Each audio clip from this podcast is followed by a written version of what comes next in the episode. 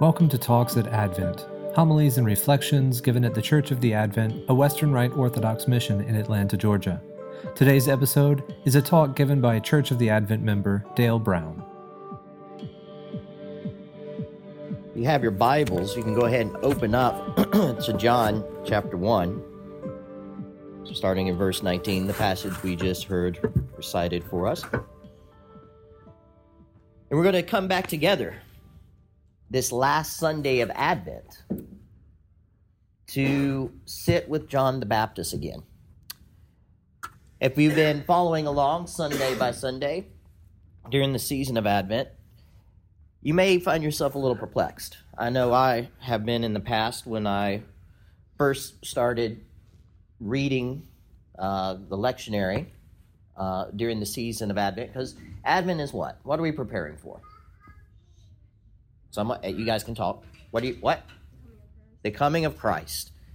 And what is our focus coming up this upcoming week? What, what are we going to be celebrating this, this Wednesday? Christmas. Good job. Out of the mouth of babes. We're going to be celebrating Christmas. And what do we think about when we think about Christmas? Anybody want to take a guess? Jesus. Well, you don't think about you. Maybe you do. Some of you are holier than us. What else do you think about? Our family. Family.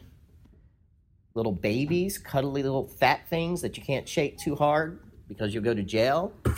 Um, you know, new, new little families starting, happiness, joy. Going to different places. Going to different places. Getting your with your family, yeah. Getting presents. Jesse trees. Jesse trees. If you've been around long enough, you've heard us move from Christmas tree to Jesse tree, because Jesse tree is what happens before. That's right. So all of these things that honestly make me really happy. When I think of Christmas, I think of something that's very, um, a very happy moment in my life. When I think of what we celebrate in the coming of Christ, it's something that brings a lot of joy to my heart. It's something I'm very nostalgic about. Even as a young, you know, thinking about, I don't really remember a lot of my young childhood, but I do remember feeling on Christmas that something was really amazing happening on that day. And it brings back good memories for me. So all of these wonderful thoughts, all of these wonderful things that we think about, stand almost in contrast with what we read in the scriptures leading up to the celebration of Christmas. I mean, the first couple of Sundays when we are in the season of Advent are kind of focused on the end. Kind of the, the end of days, if you will. Not the end end, because those of us who know, the end is just the beginning. I mean, God recreates all things and makes all things new. But it is focusing not so much on the coming of Christ as a babe, but the coming of Christ in glory to bring all of creation back into the heart of the Father. And there's a lot of imagery in the in the passages that we read that are almost chaotic. We go back, if you just go back and kind of reread those passages that we got into, there was lots of warnings and lots of things that we should be watching out for and lots of disturbances that were going to happen. As a matter of fact, there was even the talk from Christ himself about the destruction of the temple itself. And then we take a shift. We turn. Couple Sunday, or last Sunday, we took a shift. We turned. We had uh, whatever you want to call it. Rejoice Sunday. I'm not going to try to pronounce the actual name, but we went from purple to pink because now we're turning our attention not so much to the end, but to the beginning. And who stands for us these past, last Sunday and this Sunday as a great sign of Christ coming as a babe? The forerunner, John the Baptist. Now, I don't know if you've thought about John the Baptist a lot, but last week, we heard kind of the end of his life. We heard his story. John the Baptist, as we were preparing for Christmas and the great joys of Christmas, John the Baptist last week was in jail. John the Baptist is getting ready to be beheaded. John the Baptist is having somewhat, I think, of a personal um, inner struggle in some ways. I don't think, you know, last week the question was when Bo preached, John the Baptist sent someone to Jesus, says, "Are you the one, or should we wait for another?" And some people have taken that to mean that maybe he was having some questions about Jesus. I think John the Baptist was probably having some questions about himself.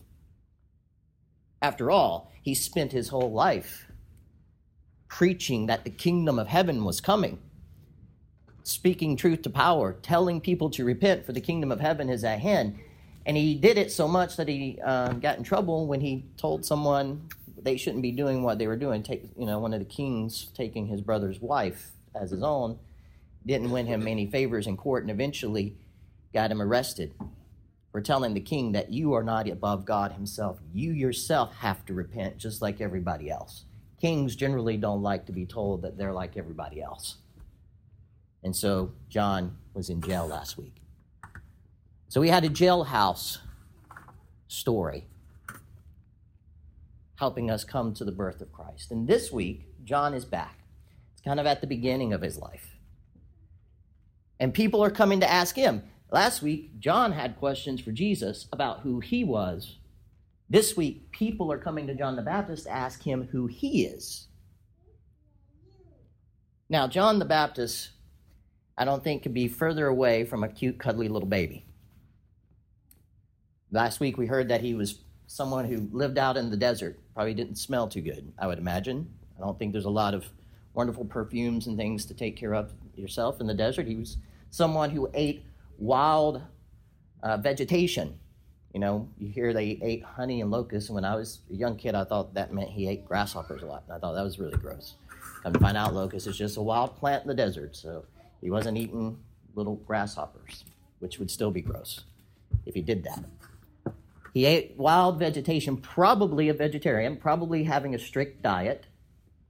He was someone who was known as probably what we'd call an ascetic, like a desert father who lived out there. He was someone who wore rough skin, clothing, nothing, nothing prestigious. He didn't wear royal robes or anything like that. He wasn't anyone that stood out as someone prominent. He was someone probably with, you know, scruffy hair, long hair, unkept, probably someone who was kind of rough around the edges. You know, you live by yourself long enough, as Stephen can attest, and I'm getting back to there.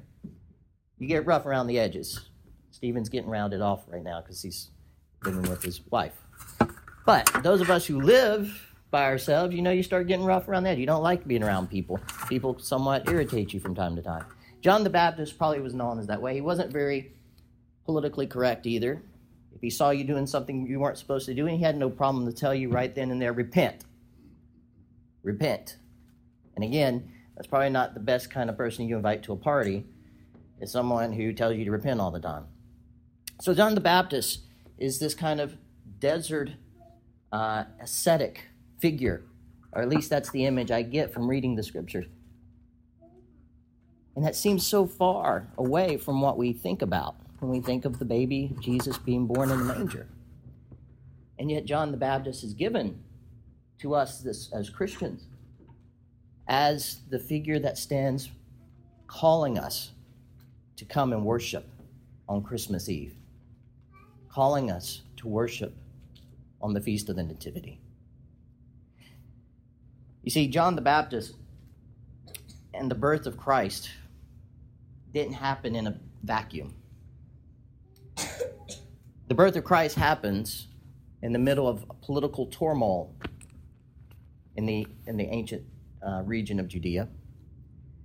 The birth of Jesus, when Jesus does come, he comes at a moment when emperors in Rome have a heavy hand over the people of Israel. And the people of Israel are living under this heavy taxation from Rome.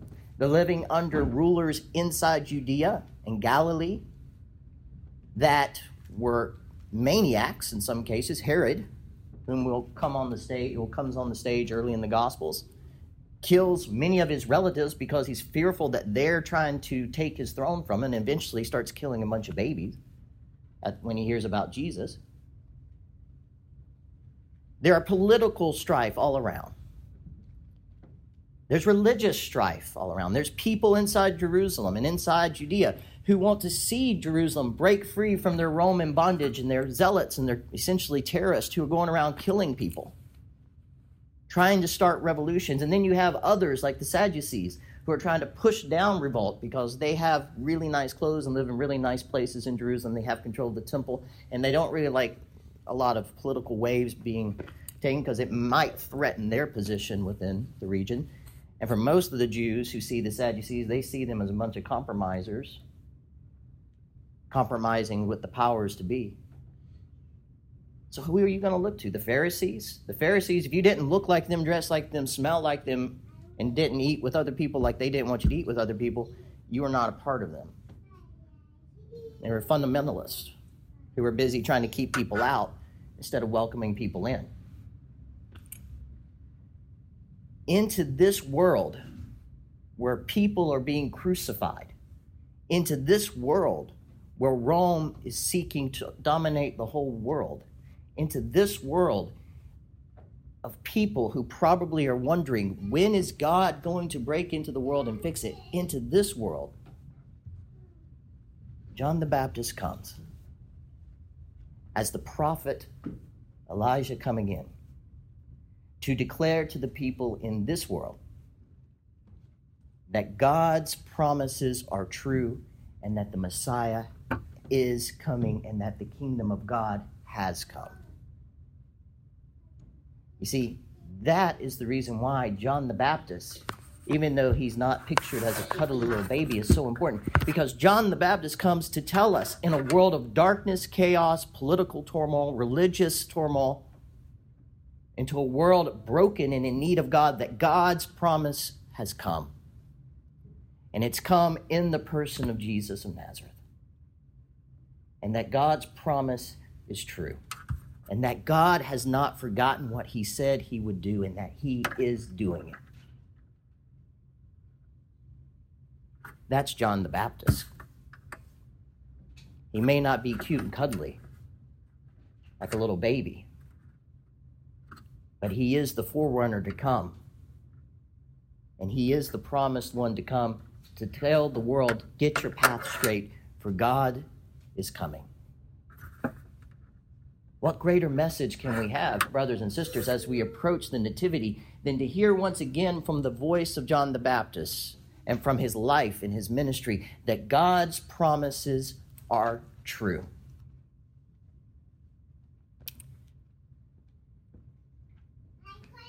John says, I'm the voice of one crying in the wilderness, make straight the way of the Lord.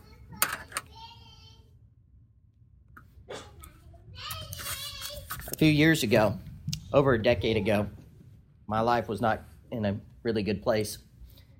My life wasn't in a really good place a few years ago either, but this, it's another time when my life wasn't in a really good place uh, further back. And it was really, it was a time in my life when there was a lot of things happening that were out of my control. Things were happening to me, and I couldn't control them, because they weren't things that I was making decisions about. And I remember it was during the season of Advent.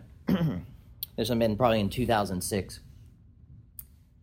I remember it just as clear as day. I was living with some in-laws, which is always fun. If you haven't tried that yet, you should. Everyone should live with your in-laws at least once. That way you can be happy the rest of your life when you're not living with them. Um, we were living with in-laws. Essentially, in, in, in effect, homeless, trying to figure out how we're going to get back on our feet, and why in the world I can't seem to get a job at the time. I couldn't get a job to save my life. It's really bad when your dad has a similar name like yours and he has a felony on his background, and that keeps popping up on every background check you keep going to for jobs, and you wonder why you can't get a job. So when you lie and say you don't have a felony and you do, it's kind of bad. Anyway, that was happening, and I didn't know about it. Um, it was a really dark time, and a friend of mine, another Dale, Father Dale, up in Chattanooga, gave me a call, and we're talking, and he's just checking in on me, wanting to know how things are going, and he says, what can I pray for you about? And without thinking, really, I just kind of blurted out quickly, I just want God to fix this. I just want God to fix this. I want him to break into this mess of my life right now and fix it, because that's out of my control. I can't do anything. I need him to do something to make this okay. And I can't think of a better prayer for the season of Advent than that prayer right there. Our world has not got its act together. Maybe our, there's things going on in our personal lives that might be out of kilter. I don't even know what kilter means, but you definitely don't want to be out of it. If you listen to politics, if you listen to other nations, if you watch the news from time to time, you may just think it's just too much. It's just too much. Every, everything, everyone's just going to hell. Let's just call it a day. But that's not what John the Baptist said when he looked out into the world and saw all the chaos around him. When John looked out into his world and saw all the bad things that were happening around him, you know what he saw? He saw a world in which God himself was going to break into and begin to fix it.